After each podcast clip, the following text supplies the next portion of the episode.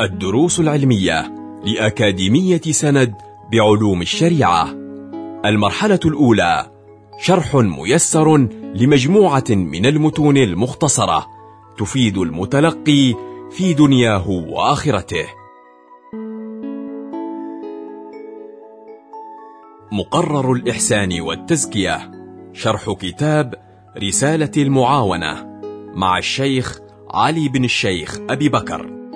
بسم الله الرحمن الرحيم الحمد لله وصلى الله وسلم على سيدنا محمد وآله وصحبه ومن والاه أما بعد وفي هذا الفصل المبارك يذكر لنا الإمام ويقول وعليك بأداء الفرائض واجتناب المحارم والإكثار من النوافل فإنك إن فعلت ذلك مخلصا لوجه الله الكريم حصلت على غاية القرب من الله وخلعت عليك خلعة المحبة التي تصير عندها جميع حركاتك وسكناتك لله وبالله. وهي خلعة الولاية بل خلعة الخلافة.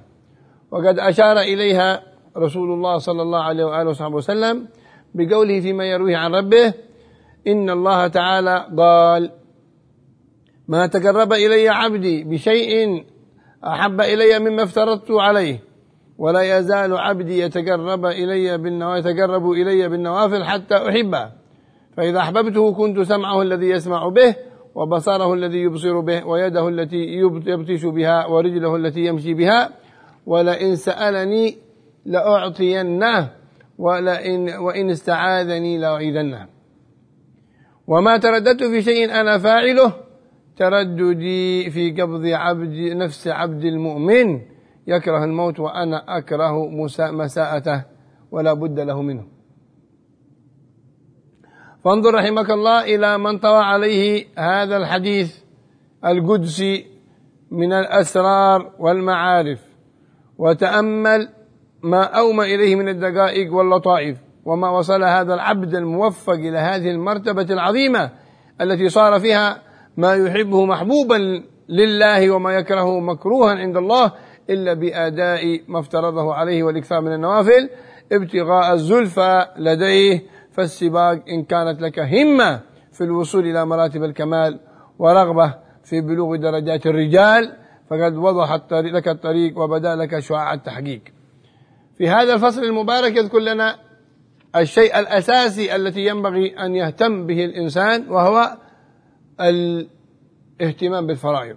قبل النوافل وقبل الأشياء الأخرى.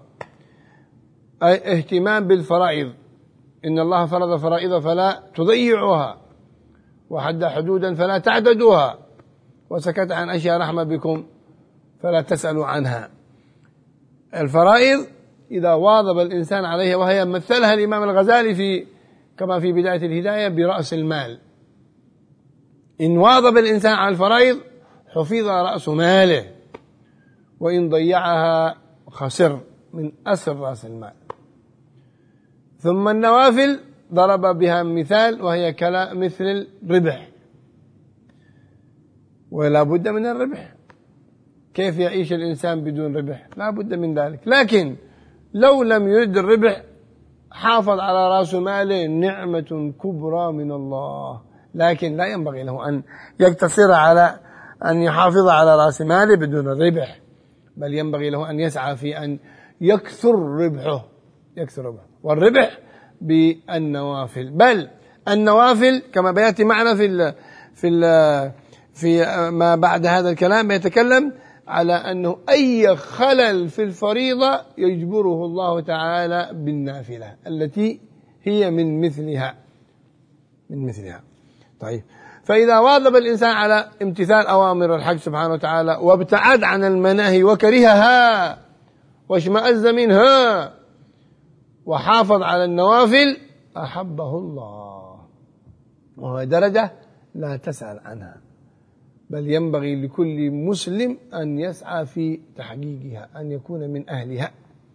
هذه السعادة في الدنيا والآخرة لأن الدنيا منقضية ولا تدوم لأحد بل إما تتركك أو تتركها إما تذهب منك أنت هذه الأمور كلها والعافية والصحة والمال آه وبعضها قد تذهب منك وإن شاء الله بعضها تتمنى أن لا تذهب منك ولكن في بعض نعم كبيرة من الله لازم تذهب منك. شئت أم أبيت ما يتأتى تبقى حتى تعرف أن الدنيا ليست دار بقى مثل ماذا؟ مثل العافية. لا بد أن تكون يوم مصطح ويوم بخير ويوم كذا ويوم ويوم بمرض. ومثل القوة مثل الشباب مثل الجمال. كل هذه تذهب منك شئت أم أبيت. رضيت أو لم ترضى. بمجرد بقائك في الدنيا تذهب بالسن. نعم. قوة السمع قوة البصر. إلى غير قوة الحركة. ما تبقى ستين خمسين سبعين تصل السبعين إلا وتذهب منك شئت أم أبيت. قليلا قليلا قليلا قليلا حتى تذهب بأكملها. إن لم يهجم عليك الموت. وإن هجم عليك الموت قطع الكل وانتهت المسألة. ولا عاد شيخوخة شباب ولا شيخوخة. ولا قوة ولا ضعف. ولا قوة سمع ولا ما في سمع ولا إلى غير ذلك. هذا ينبغي أن يعترف الإنسان بهذا ويسعى في أن لا يميل إليه وأن لا يغتر به وأنه قريبا راحلا من هذه الحياة الدنيا كبيرا كان أو صغيرا أميرا كان أو وزيرا أو غير ذلك أو غنيا أو فقيرا فلا بد أن يذهب شبابه ويذهب جماله وتذهب قوته. فضلا عن النعم التي حواليه هذه التي خوله الله إياها كالمال والعيال. قد يذهب منك إلا وديعة عندك.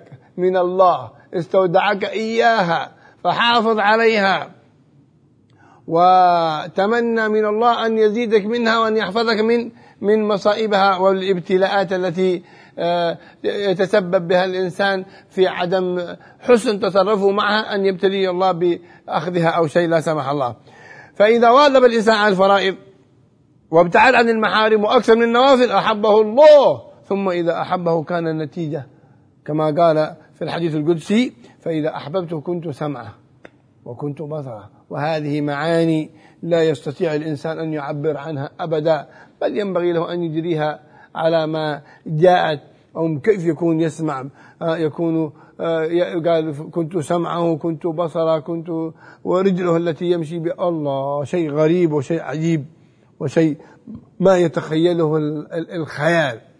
لأنه عطاء من خلق الخيال ومن خلق العقل. فلا يقدر يتخيله بأكمل أبدا. ثم في آخر قال ولئن سألني لأعطينه وإن استعاذ بي لأعيذنه. فتكون دعوته مسموعة دعوته مجابة لأن الله يحبه فلا يتوجه في شيء إلا يحققه الله. في في في جلب شيء ولا يتوجه في دفع شيء إلا صرفه الله عنه. أو عمن أحبه أو عمن توجه إلى الله في ذلك. فإن تمنى الخير لنفسه أعطائية وأن تمنى الخير لغير أعطائية وإن تمنى صرف الشر عن عن نفسه أبعده الله عنه وعن غيره كذلك فدعوته مستجابة. ثم يقول في آخره وما ترددت في شيء أنا فاعله ترددي في قبض عبد نفس عبدي المؤمن. هو الله يريد لقاءك يريد يزيد في عطائه لك عطاء ما يفنى العطاء في الآخرة ما يفنى ما ما ينتهي. أما في الدنيا ينتهي. بانتهائك أنت ينقطع. بانقطاعك أنت عن الدنيا. لكن في الآخر كما قال تعالى في في وصف آه، ما يعده الله لعباده المؤمنين عطاء غير مجذوذ غير مقطوع. أبدا ما ينقطع. قال فانظر رحمك الله في هذا الحديث العظيم التي ينبغي أن يكون دائما نصب آه، عين الإنسان. كيف يواظب على الطاعات يبتعد عن المعاصي كيف يحافظ على النوافل القبلية والبعدية وغيرها من نوافل الصلوات نوافل الزكوات اللي هي آه، الإنفاق من المال نوافل الحج والعمرة نوافل الصوم نوافل حسن التعامل.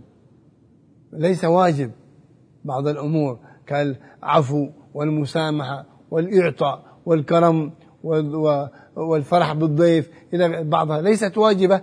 لكنها عظيمة عند الله بها يقرب الإنسان من الحق سبحانه وتعالى. ثم قال واعلم أن الله جعل بفضله في النوافل جبرانا لما يقع من الخلل في الفرائض.